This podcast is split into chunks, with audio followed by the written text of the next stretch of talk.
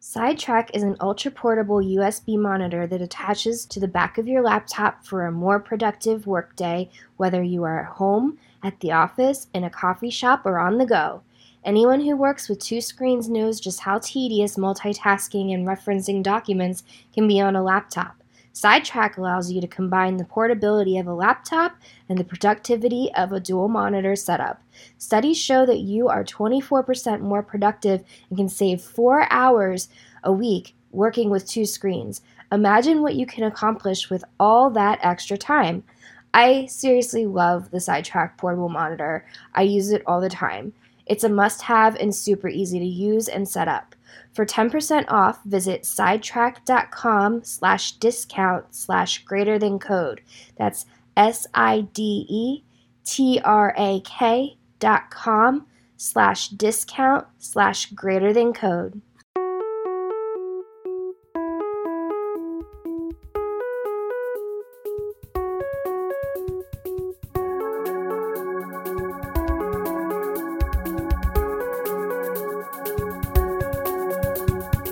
Welcome to Greater Than Code episode 159. I'm John Sawers and I'm here with Chanté. Hi everyone, this is Chanté Thurmond here, and I'm with my co host, Jacob. Hello, and it's my pleasure to introduce today's guest. Lauren Maffeo has reported on and worked within the global technology sector. She started her career as a freelance journalist covering tech trends for The Guardian and the Next Web from London. Today, Lauren works as an associate principal analyst at GetApp, where she covers the impact of emerging tech like AI and blockchain on small and mid sized business owners. Lauren has been cited by sources such as Information Management, Tech Target, CIO Online, DevOps Digest, The Atlantic, Entrepreneur, and Inc.com. Her writing on technology has been cited by researchers at Cornell Law School, Northwestern University, and the University of Cambridge. She has spoken at global events, including Gartner's Symposium in Florida, the World Web Forum in Zurich, Open Source Summit North America in Vancouver, and DrupalCon in Seattle.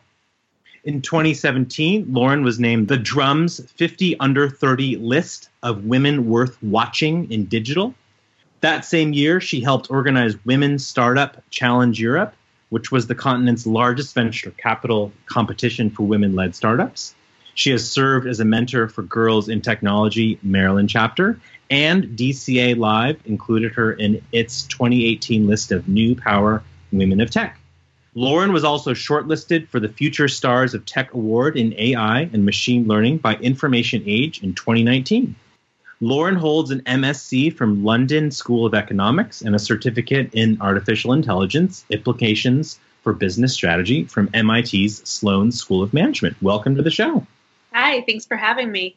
We like to start the show off by asking all of our guests the same question, which is what is your superpower and how did you acquire it? My superpower is that I remember what I call useless yet sentimental facts about people. I'm actually really bad at remembering people's names when I first meet them because I'm too focused on making eye contact with them.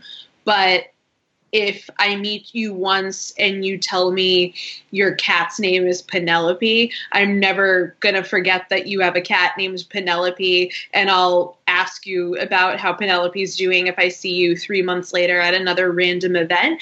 And I think I acquired that through my mom, who actually has sometimes not the best memory, but will remember people's birthdays or anniversaries or things of that nature. And it's really not something that I put a lot of effort or energy into. Um, so people sometimes act surprised that I can remember these details about people, and I I just do. That I, I don't know how else to describe it.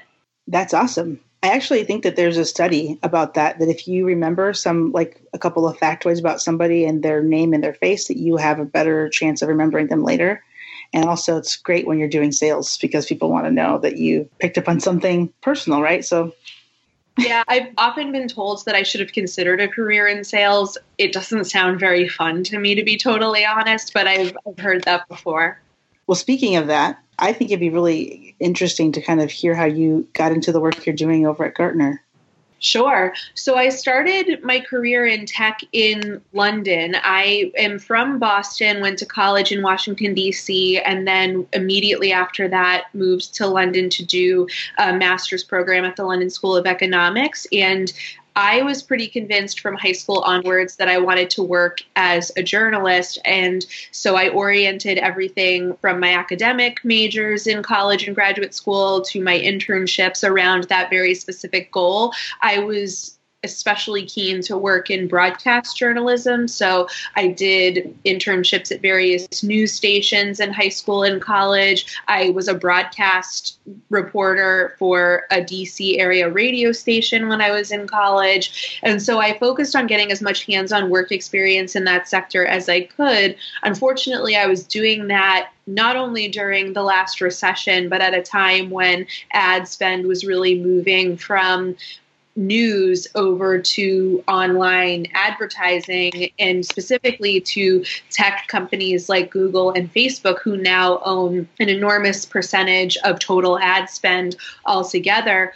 And so that collapse of the business model for news coupled with the recession made finding a job extremely precarious. And so i did want to try making it work. And after graduating with my master's i spent a year working as a freelance journalist reporting on tech news from london which at the time had a small but rapidly growing tech sector of its own. And in the years since then the tech sector in London has received very large amounts of investment, and they're really a leader in the AI and machine learning space globally, which is great. And so, getting to to make a lot of connections in that sector at a time when it was growing but still relatively intimate was a huge asset for my career. I realized quickly as a reporter that I was going to need a beat, and so I chose tech for no other reason other than that's what I was networked into. And I quickly developed the Rolodex that I needed to find stories and cover them for outlets like The Guardian and The Next Web.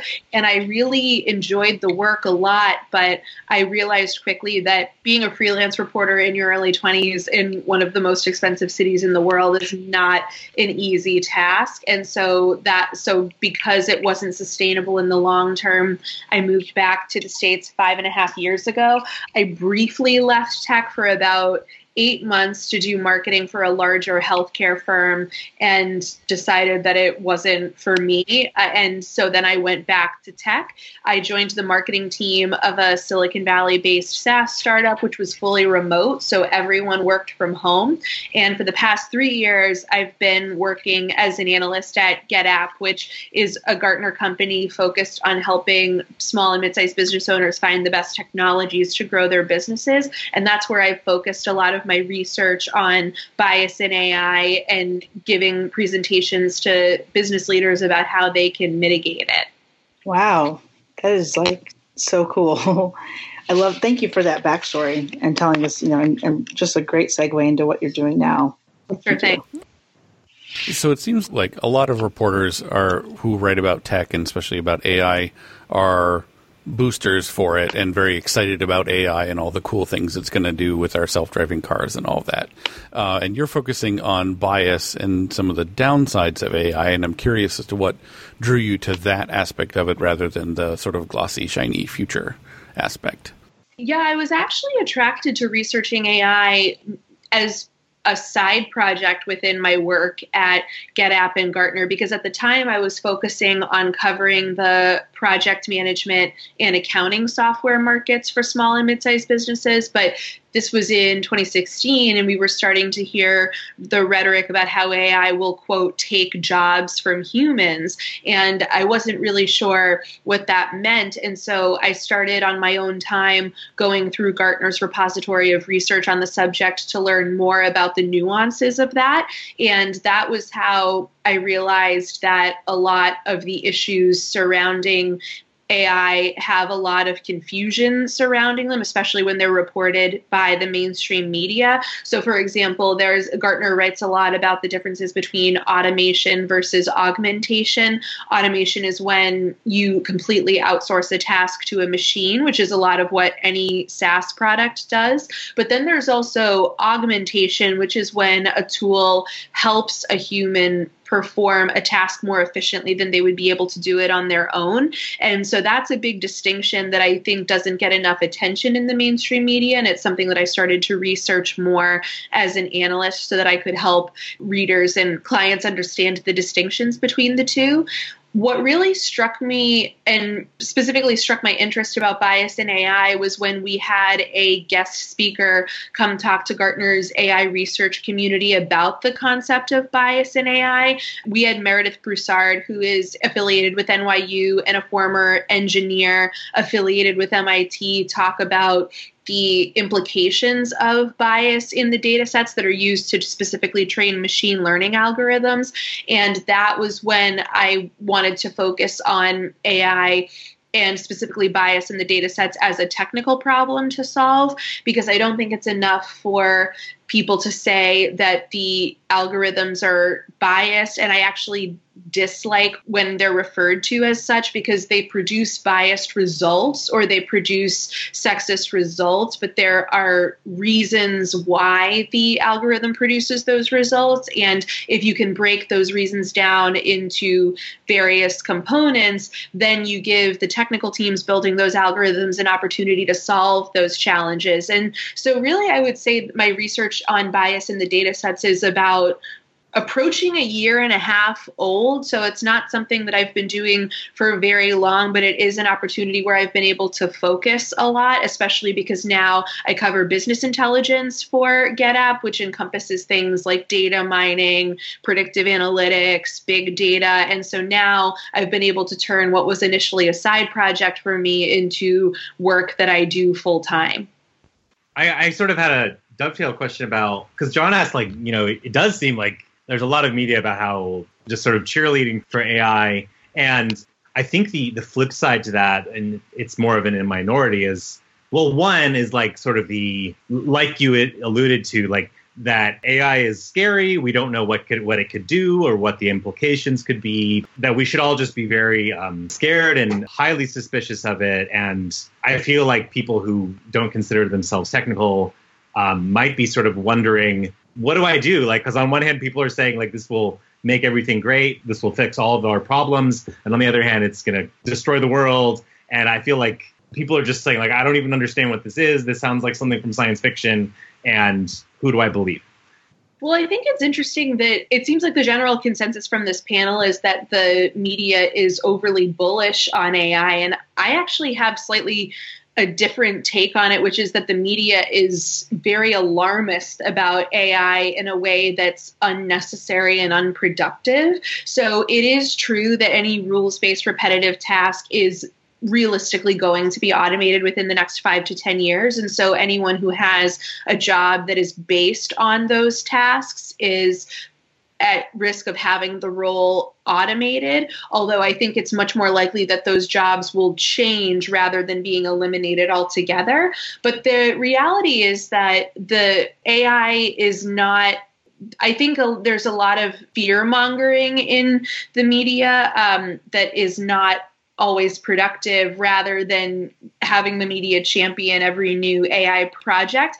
I think there's now a healthy dose of skepticism in the press, particularly around issues of data mining, um, which is tangentially related to AI. So now that the public is more aware of how much data large companies have on consumers, we're seeing a relatively minor but growing backlash where people want to know how their data is being used. And so, one example of that is the Census Bureau in the States is going to hold its 2020 census next year, which is a big deal. And they are in the process of revamping the security for that project because they found a loophole where anybody using advanced data tools would be able to get data on approximately one in six respondents to the survey. And so the Bureau is currently not only revamping the security of the survey, but also putting in place strongholds that would make it illegal for anybody from a politician to a marketing team to target people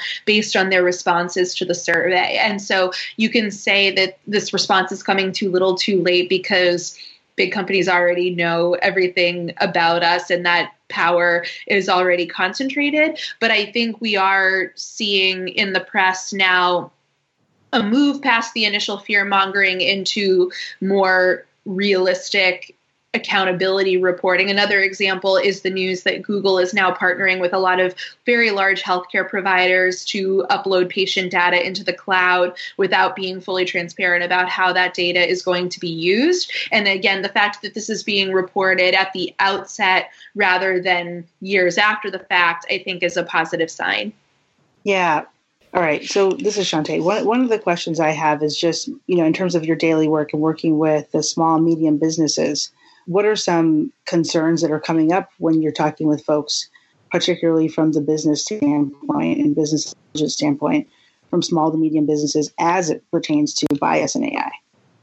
That's a great question. I think there are several challenges. One is that there's a lack of understanding about the implications of bias in AI. So, one thing that I always stress when I'm talking about this subject to technical teams is that whenever an algorithm is found to have bias, your only recourse is to scrap the model and retrain it from scratch back to a point before you saw bias and that creates an enormous amount of work for your technical teams. And in the case of a smaller mid-sized business where the product is based on that algorithm you could in theory have to remove an entire product from the market which could in effect close your business if you're small or mid-sized. These larger companies can afford to take one product in their portfolio out of the marketplace but the a smaller mid-sized business building their entire business on one cannot afford to do that.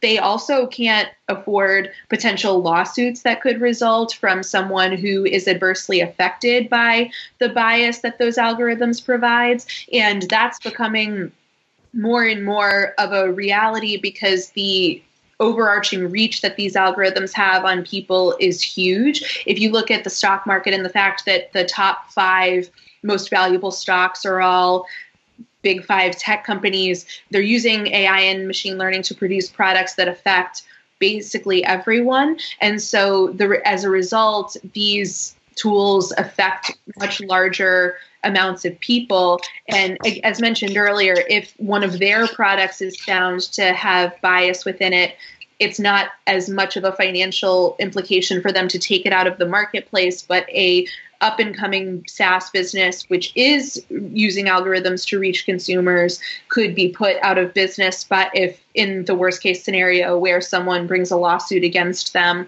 for having produced a product that adversely affected them. Uh, one example of this that comes to mind is using an algorithm to decide who gets approved for a home loan, which is something that is a big problem um, because largely due to the fact that these algorithms are often trained on data that was outdated and or based on practices that are now illegal. And so that's a that's just one of many examples. I think also there's a misnomer that bias in ai is often intentional when the reality is that that's not the case. It's not that technical teams set out to create products that overtly discriminate against people. The reason for bias in AI is much more complicated than that. And so understanding how and where the bias creeps into the data sets is really the step that you want to take before you try to solve it. So I think in terms of bias in AI and how that affects small and mid-sized businesses, all of this can seem too high level, but the reality is that if that smaller mid-sized business owner is developing a product based on machine learning, all of this is hugely relevant because the implications could affect their business in a much more negative way than it could affect a big five tech firm. Yeah, no, that's great. And and actually, the reason why I was wondering is just, you know, I wanted to hear what people are concerned about, but then more importantly, I would love to know and maybe you don't have all the answers, but I'm guessing you might. Like if you do have a client that isn't that's considered a small business or medium business, and they have an AI based uh, solution that does have bias, what can they do to for the recourse to to reset and to pivot? And do you have is it Gartner that's providing, or your organization is providing best practices, or do you have partners that help you do that? We do so. Get uh, Gartner is a research and advisory firm, and so we pu- publish research for clients about how they can uh, mitigate bias in the data sets used to train AI. And then GetApp, where I work, is a subset of the Gartner organization where we help uh, small and mid-sized businesses find the best software and technology tools to grow their businesses. And so that smaller mid-sized business owner can work in the computer software industry. Most of our users do work in computer software, but they can also be managing any type of smaller mid-sized business, whether it's a bakery or healthcare provider, really any sector that you can think of.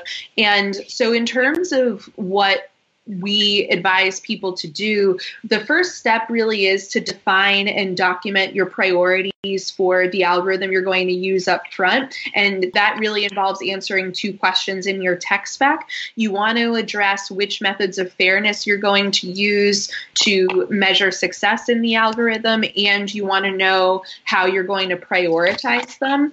And you need to also, at this stage, declare what's known as sensitive attributes out of bounds within the data set. So the best way to think of a sensitive attribute is to think of it as any class of people which is protected by law. So things like race, religion, sexual orientation, it's illegal to discriminate against people based on any of these sensitive attributes. And so in your algorithm, you should declare them out of bounds unless you have an explicit reason for including them. And again, you're going to want to document that because this is really the first step in what's known as explainable AI, which is where you have documented rationale for how you're using the algorithm, why it makes the decisions that it does. And that way, if anybody like a client does come to you afterwards to want to know how the algorithm made certain decisions, you have that written down on paper. And this is equally important for people who are not just developing algorithms, but looking for software that is purportedly powered by AI. Because the reality is that if you are a smaller, mid sized business owner and you're searching for vendors that say that they are powered by AI, you are therefore using that vendor's algorithm to you make decisions about your business and then you that power and responsibility transfers to your business. And so it's really important that people who are shopping for software that is that uses artificial intelligence to make more informed decisions about when they're buying these tools.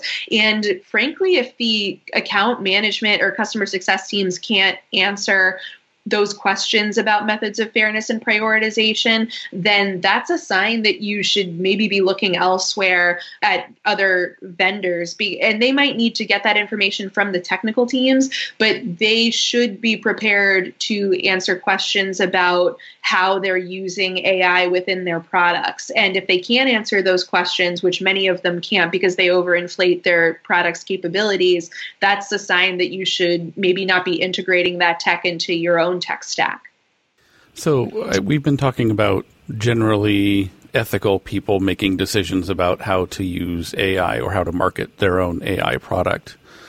But I, I feel like there's a bigger problem where the ethics are breaking down. For example, the I just the other day saw the headline that the court had allowed the maker of a biased sentencing algorithm there was controversy about like whether they should be able to use that or not, and the court said, yeah, it's okay if you use a, a biased sentencing algorithm as long as you acknowledge that it's biased and mentally try and correct for that, which everyone's really good at doing, of course.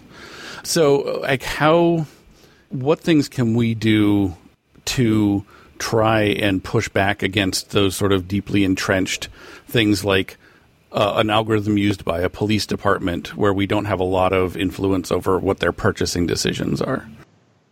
Yeah, that's a great question. And I think that's an important point to make because I do think the legal tide is turning and that in five to 10 years, there will be much more accountability expected of businesses and the algorithms they produce. And that's why we're for lack of a better phrase, trying to future proof these businesses today so that they make the right decisions five years from now. But the reality is that the law, right at this moment, is very behind where the tech is. And the example I always give is that there's an algorithm called COMPAS, which is used to predict the likelihood of a person to recommit crimes. That ProPublica published a lot of research explaining how that algorithm made biased decisions based on race but when one man tried to take his case against COMPAS to the Supreme Court, the judges refused to hear his case. It's called Loomis versus Wisconsin, so listeners can look it up if they want to.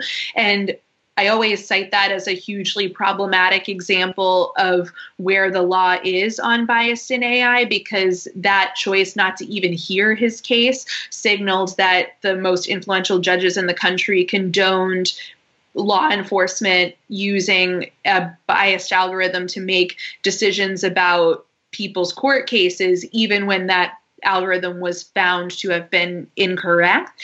And so I think the key from a consumer perspective and a citizen perspective is to get informed on the issue and then really start influencing your legislators by making it clear that you don't want these tools in your community. Um, so, you specifically talked about police using facial recognition software, that's one area of the law where I am encouraged because we are seeing bans against that technology in in cities like San Francisco and in states like New York. And and I think a lot of that is due to and having enough education amongst those populations about the adverse effects of these tools and having enough foresight to say that this isn't something we want in our communities until it can prove itself to be much more beneficial to the community because right now these types of tools would hurt more than they would help. And how, in a legal sense, do you define bias? And, and it sounds a little more obvious to I think us on this on this show, but how do you do that in terms of like an, an AI?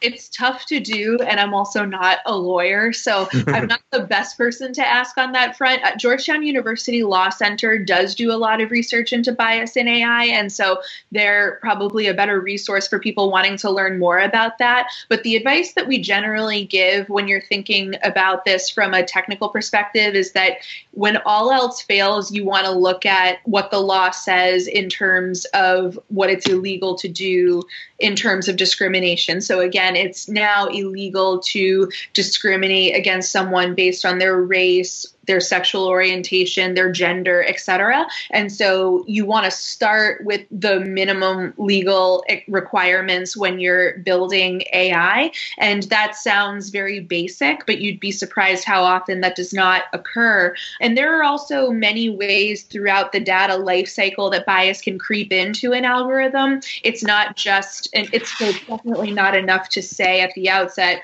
we're not going to discriminate against people based on their race, gender, etc., because that's not really how it works. That's an example of direct bias in an algorithm, but most bias in AI is indirect. It's where a byproduct of sensitive attributes like race correlate with non sensitive attributes like zip codes. And that's where the bias can creep in. And so I think it's actually a misnomer to say that you can just declare at, at the front, oh, we're not going to target people based on race because that's great, but that's not enough. And so I think that's another distinction in the work I do is trying to just trying to get people to understand the difference between direct versus indirect bias in the data sets this is Chanté here again. I actually teach this. So I'm, I'm a diversity and inclusion consultant. I have a business around this.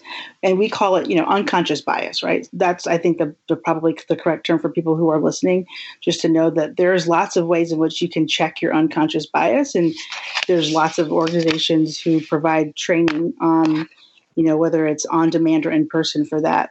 And just for those who are listening who maybe have never done anything on unconscious bias, I, I would recommend that you check out Harvard's implicit bias test. It's completely free, and uh, start there because we all have them.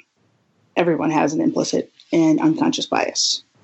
Yep. No, I totally agree. And so that's it. That's an example of where knowing about it and acknowledging that it exists sounds very basic. But if you don't do that, then really all of the advice that follows is secondary to it. Um, because that's because understanding really how these data points within an algorithm interact with each other is the key to mitigating it throughout the life cycle of, of an algorithm.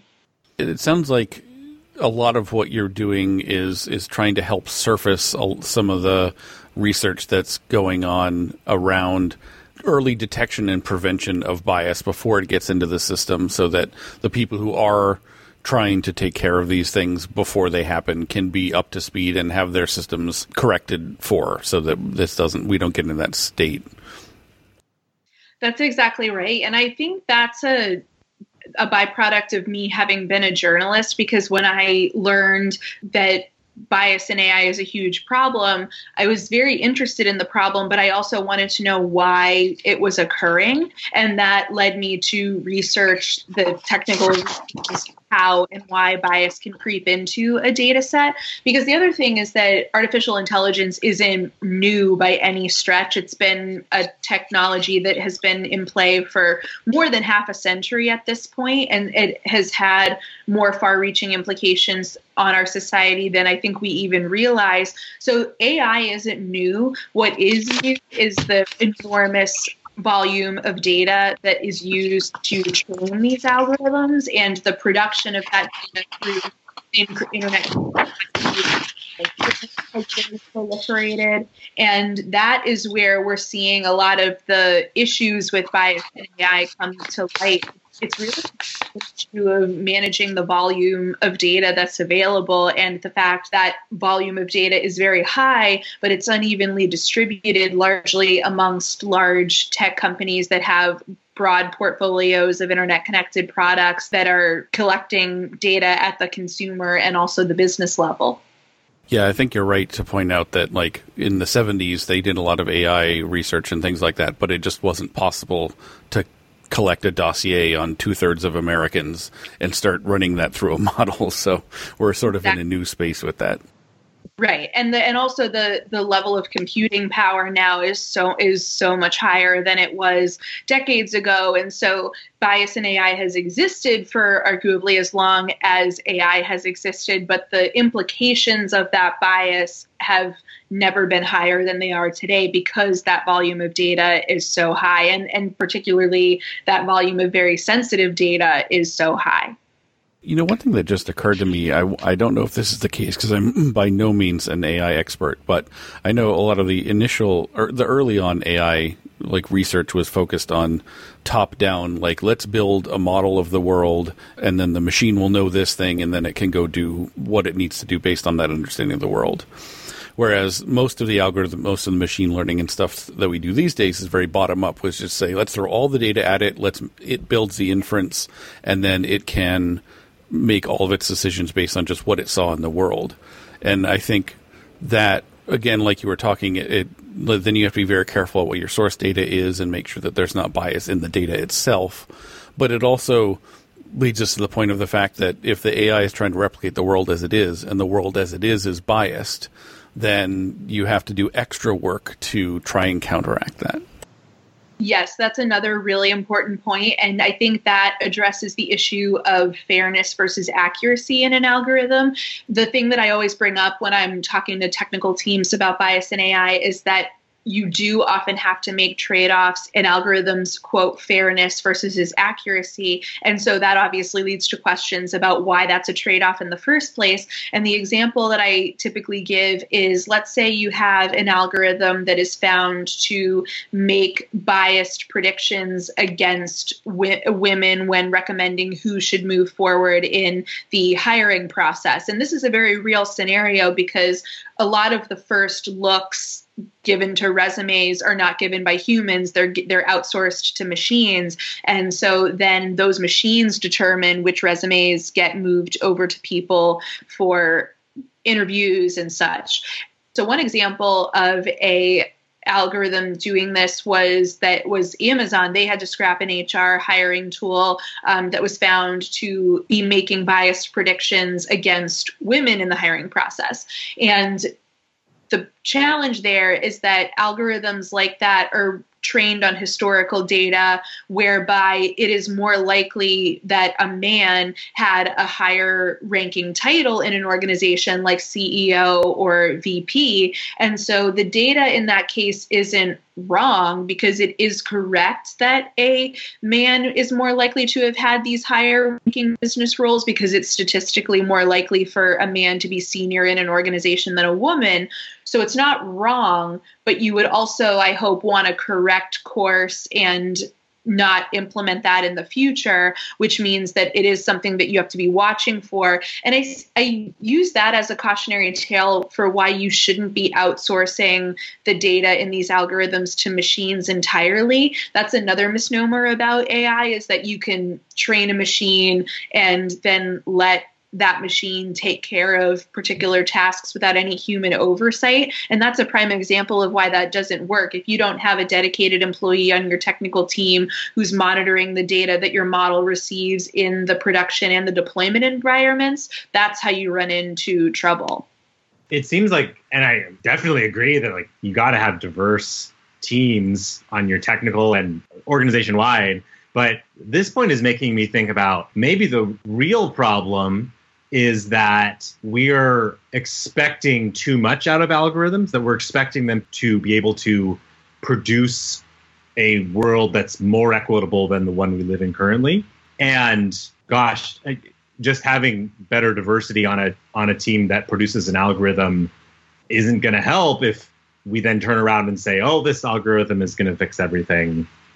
Yes, that's certainly part of it. And I think and that that goes back to why I don't love when people say that an algorithm is biased or sexist, etc., because it's applying a human attribute to a thing, and you're uh, and you're attributing those attributes to a thing that is created by humans. And so it does. So even though machine learning models figure out rules enough to train themselves they only know from the data that they're trained on and that data is fed to them by humans. And so that's where so that's another example of where we both in some we in some ways underestimate ai's power but in many ways we overestimate it. And i think that's equally as problematic. Yeah. This is such a great conversation. It makes me also want to just say that i think in addition to what Jacob said and what you said, Lauren, that we are living in a world right now where you know race relations and and our identities and you know inequities are at the forefront of everything. I mean, every day I pick up something and it's like it's so blatant and so right there. And so I always the work that I'm doing right now, I've always kind of started off the conversation by saying, like, you know, to your point, how can we expect this AI, the input to be any different than the ways in which we think and view and have socially constructed our current world. And until we've we've made inroads to basically commit to being truly more equitable and more accessible and inclusive as a society, we can't really expect that any of our technology or the data in which we produce would be better. That's correct. I will say that I'm heartened by the fact that there seems to be pretty universal consensus in the computer science community today that bias in AI is a problem. And so I don't so I think we're past the point of having to convince people it's a problem, which I think is huge. I would say we're not there yet with diversity and inclusion. And so in that sense, I think we've actually oddly made more progress with bias in AI because there's again pretty widespread consensus that it's a problem. The next frontier is solving for that problem. And the hunger for knowledge around this topic also makes me cautiously optimistic that it is a problem we can solve for. Because again, if we have those conversations now about what companies do with our data and how they build algorithms, I'm hoping that we can future proof five to 10 years from now when these algorithms have even more high re- reaching decisions, when computing power is astronomically higher than it is today. And so I'm hoping that if we, again, can start at the beginning before many of these algorithms are created, they can hopefully be created more mindfully. But you'll always have challenges with bias in the data sets used to train AI. So I always caution that it's not a totally solvable problem in the sense that it's always something that you have to watch out for, but it is a problem that you can manage, and having the knowledge about how to manage it can really go a long way towards preventing a lot of the problems we've seen with algorithms thus far. It sounds like you've collected a lot of, of knowledge about this preventative work that's going on. Eh, are there specific resources that you can point people to so that they can start getting educated? Sure. Well, if someone's a subscriber to Gartner or their organization is, we publish a lot of research on this subject for clients. And so I would encourage them to start there. If someone is interested in data science, specifically open sourced data sets that you can use to train machine learning algorithms, the Towards Data Science blog on Medium is a great resource. I use it a lot for references that I can use in my own articles. And so those are two resources on the web that I would point people towards if they want to learn more about how to prevent bias in AI, um, because they had the Towards Data Science blog in particular hosts content from a lot of leaders in this space and so that's a that's a free resource that i would guide listeners to if they want to learn more about these subjects and also the other thing that I'll the other thing that I'll mention is that if someone is interested in developing an algorithm but they are not sure how they can get the data that they need to train it, I know that GitHub has a list of open source data sets by industry. And so let's say you're wanting to open a restaurant business and you need historical data to train an algorithm to make predictive decisions about when your sto- your restaurant's most likely to be dead. GitHub has that list, that repository of open source data sets by industry uh, that you can use to train your models. The caveat I'll give is that you always want to look for larger data sets. More is more when it comes to training an algorithm because you need to give that algorithm both positive and negative examples of specific classes so that it learns what any particular variable is. So an algor- a data set with 4 million data points is always going to be more valuable than an algorithm with or a data set with 4000 data points uh, because the volume matters a lot in this case. Thank you for that lauren. That's very helpful. I would love to kind of transition a little bit and pivot to another topic that I think that is of interest to you of these days is and just working. Um, I think we talked about this at the very beginning of the call before we started working or before we started recording, but it sounded like you had been doing research or working towards understanding teams that are distributed and maybe virtually working together and not at the same location. So, can we talk a little bit about that? Sure, I'd be happy to. It's not something that I research specifically, but it is something that I experience in my last five years working in tech. I've worked on very globally distributed teams. And so that has been the reality of my working life and the, and so it's something that is very different from the standard 9 to 5 you are presented with when in college and even in popular media like office space in the office it's uh, the reality of my working life is actually much more similar to what we're doing right now. It's getting on video calls with my colleagues and managers to connect with them because oftentimes doing so in an office on a day-to-day basis isn't even possible. How has that experience been good or bad for you and your team? I have actually, over the last five years, been very surprised by how much I like it.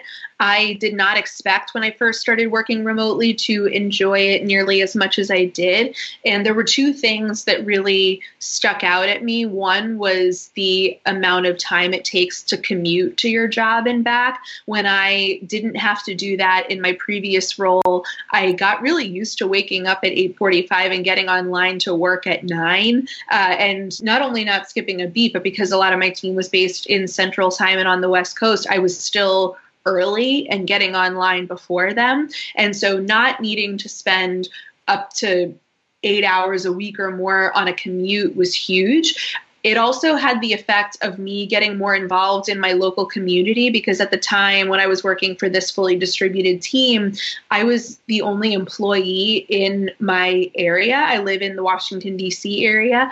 And so I didn't have that camaraderie in person uh, of a team to fall back on. And so I knew that I needed to go out of my way to get involved in the DC community. And so I started volunteering with my grad school's alumni organization there as a way of doing that and hosting events for people and making connections that I couldn't get from an office. And so I think that's that was hugely beneficial because if I had not been so alone in the sense of of working from home, I wouldn't have been as motivated to get involved in my local community. And so I think that was a surprising aspect of working from home that turned out to be positive.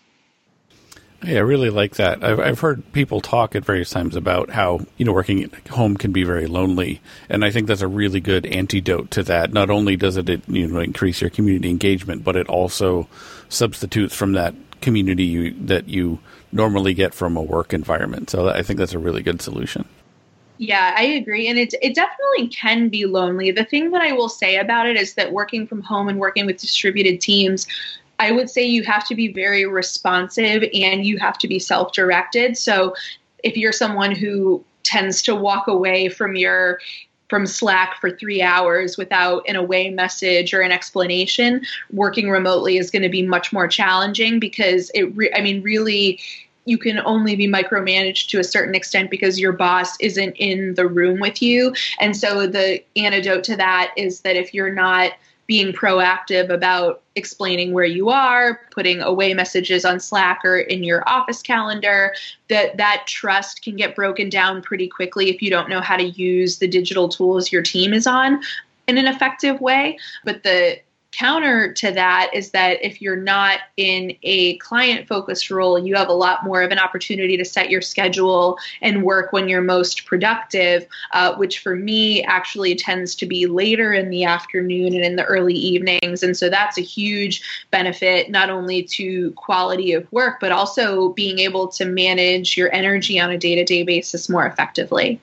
Yeah, I think finding that the schedule that works for you, where you know the ebbs and flows of your own energy, and being able to customize your working hours around that a little bit. Um, obviously, that's not available to everyone, even every remote worker. It depends on the team you're in and what your responsibilities are. But when you can, I think that can be really uh, beneficial. For sure. I would say the, the big differentiator I've noticed among my friends in this regard is that anyone who does client facing work has a schedule that's much more beholden to the clients. And so you don't have as much autonomy in your day to day. But in many roles in tech, as long as you have internet and a laptop and deadlines, you're really free to do the job how you see fit. Um, and I think, especially for anybody in a technical position, again, if your job isn't too client facing, you do have a lot of autonomy over your day to day, which is really the key, I think, to working remotely in a successful way is to to own your schedule and to be proactive about communicating and those two things i have found very helpful in terms of working on a remote team. And it's also really important because I often hear people say they worry about that lack of in person visibility and they worry about that having an adverse effect on their careers. And that's all the more reason to be more proactive about communication because the reality is that if you're not in a physical office, you do need people to know you're there and you exist and you're contributing to the company. So there, and there are ways to do that effectively over digital communication. So it, it certainly doesn't have to be a trade off of going down the company ladder versus having more autonomy in your day. You can have both if you find the right team. Speaking of that, do you have any like best practices or resources that you could share with people who are listening in terms of maybe what your team already does because you are distributed or what you do personally to control and to make yourself more productive in the day? Yeah, sure. I do we do have so we use slack like almost any remote team and we're very active collectively on it. And so uh, that i don't i don't personally have my work email on my phone. However i do have slack on my phone um, because i want people to know that if they need to reach me they can do that and i'll respond and my goal is always to respond as proactively as I can. We are working across many time zones on my team, and so people are very proactive about using the snooze feature in Slack, which prevents messages from going through to them after a certain hour. And that's a really important but subtle way to set boundaries with colleagues, like is saying that you'll get to their message in the morning if it's after a certain time period. And so that so I often hear from people and read, like I just read in the New York Times an article about how to prevent Slack from taking over your life because it, with the implication being that it's tempting to be at its beck and call every day. But the reality is that a lot of these SaaS tools have controls that allow you to mute or snooze notifications. And so, learning which tools and features your software offers to do that is really important because it's often a case of people not using the tools they have to the best of their ability. One example of a boundary I've also tried to set is with social media on my phone. So, I so the iPhone has a control which will cut off all of the social media apps on your phone if you've used them beyond your daily allotment. So I have my daily allotment of all social media apps on my iPhone set to one hour. And after I've been online for a collective hour on the apps through my iPhone, I get a message saying I've reached my limit, I can override that limit and use the apps more during the day. But that's another control that I have found helpful and illuminating because prior to using it, I didn't think that I was using, uh, spending as much time on these apps throughout the day as I actually am. Yeah, Slack just added a new feature where um, if your time zone is set and all your teammates are, it'll tell you what time it is in their time zone when you're about to message them, so you can realize that it's 11:45 p.m. in Dubai or wherever, uh, and and whether they've snoozed it or not, you can make a decision about whether to interrupt them and that's the, that's the bigger issue is that it's not, again I think there's a like with bias in AI there's a te- there's a temptation to blame the tool. And I would say that's an issue with the manager not the tool. If the if the colleague or manager doesn't respect the boundaries of that person in Dubai that's a team problem that's not slack's problem. And so that's a, that's the and so you can't abdicate responsibility as a manager to a tool. You you still have to be using best human best practices in order to use the tool effectively. And that goes for slack as well as something more complicated like a machine learning algorithm. That's a good parallel. I like that.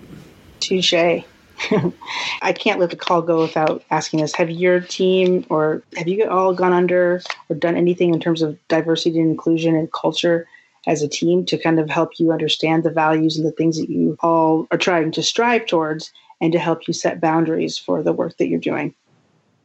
we have definitely as an organization over the past few years had had conversations about uh, diversity and inclusion and I, I think those conversations are reflected in the people we've hired during really rapid stages of growth. So the our business unit in particular has increased exponentially over the last two years and it has gotten notably more uh, diverse and so i can't speak to particular programs that we've implemented, but I do know that it is something that's top of mind for the leadership team. And I know that we also have a VP of DNI at Gartner who is very committed to these types of issues. Uh, another SaaS company that I think is doing that really well is Slack. The Atlantic wrote a pretty in depth piece about their attitudes towards diversity and inclusion, and specifically how they think it's every team lead's responsibility rather than delegating it to one specific person. And then they talk about the effect that that attitude has had on their organization. And I think that's a they're a really positive model there. Another person who I really look up to in the DNI world in SaaS is Aubrey Blanche, who works for Atlassian. They produce a portfolio of technical tools that's widely used by almost any tech team today, whether it's Jira or Trello or anything of that nature. And, and their commitment to DNI is also one that I think is really admirable. Thank you. And, and those are great um, resources. So I've seen all, all of the ones that you mentioned, and those are great. We can include those in the show notes. Awesome. Yeah, they're they're great resources if anybody is looking to learn more about the specifics of implementing DNI. Yes. Thank you. So now we come to the time on the show where we do reflections, where each of us talks about the takeaway, the surprising thought, or the interesting idea that uh, each of us is going to take with us uh, after the show. And I think for me, I really liked uh, Lauren talking about the work that she's doing to pre educate people so that they can prevent themselves from getting in trouble even before they build their models or learn how to correct these things um, you know, early on in the process rather than years later when someone finally points out that there's been a bias problem for years.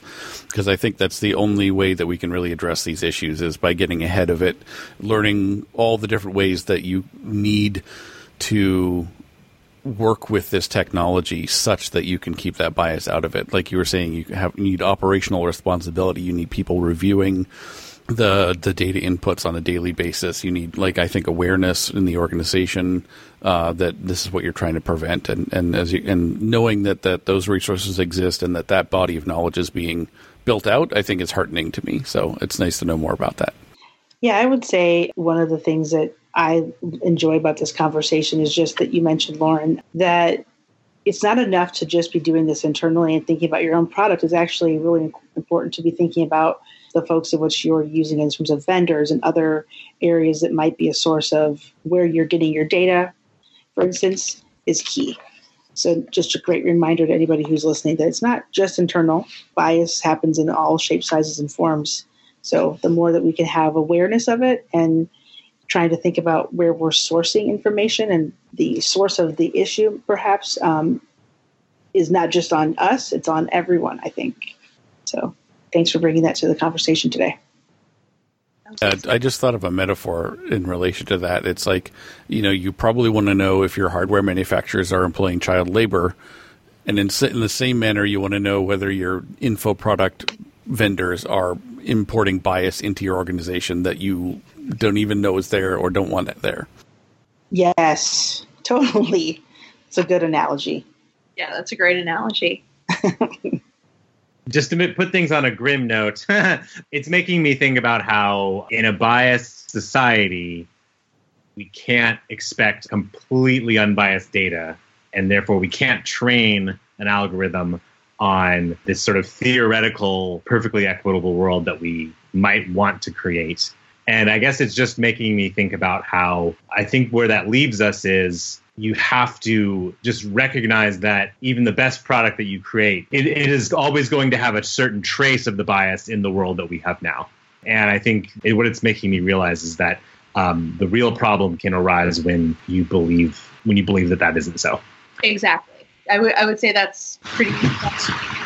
Really the first step is acknowledging that bias exists in the first place.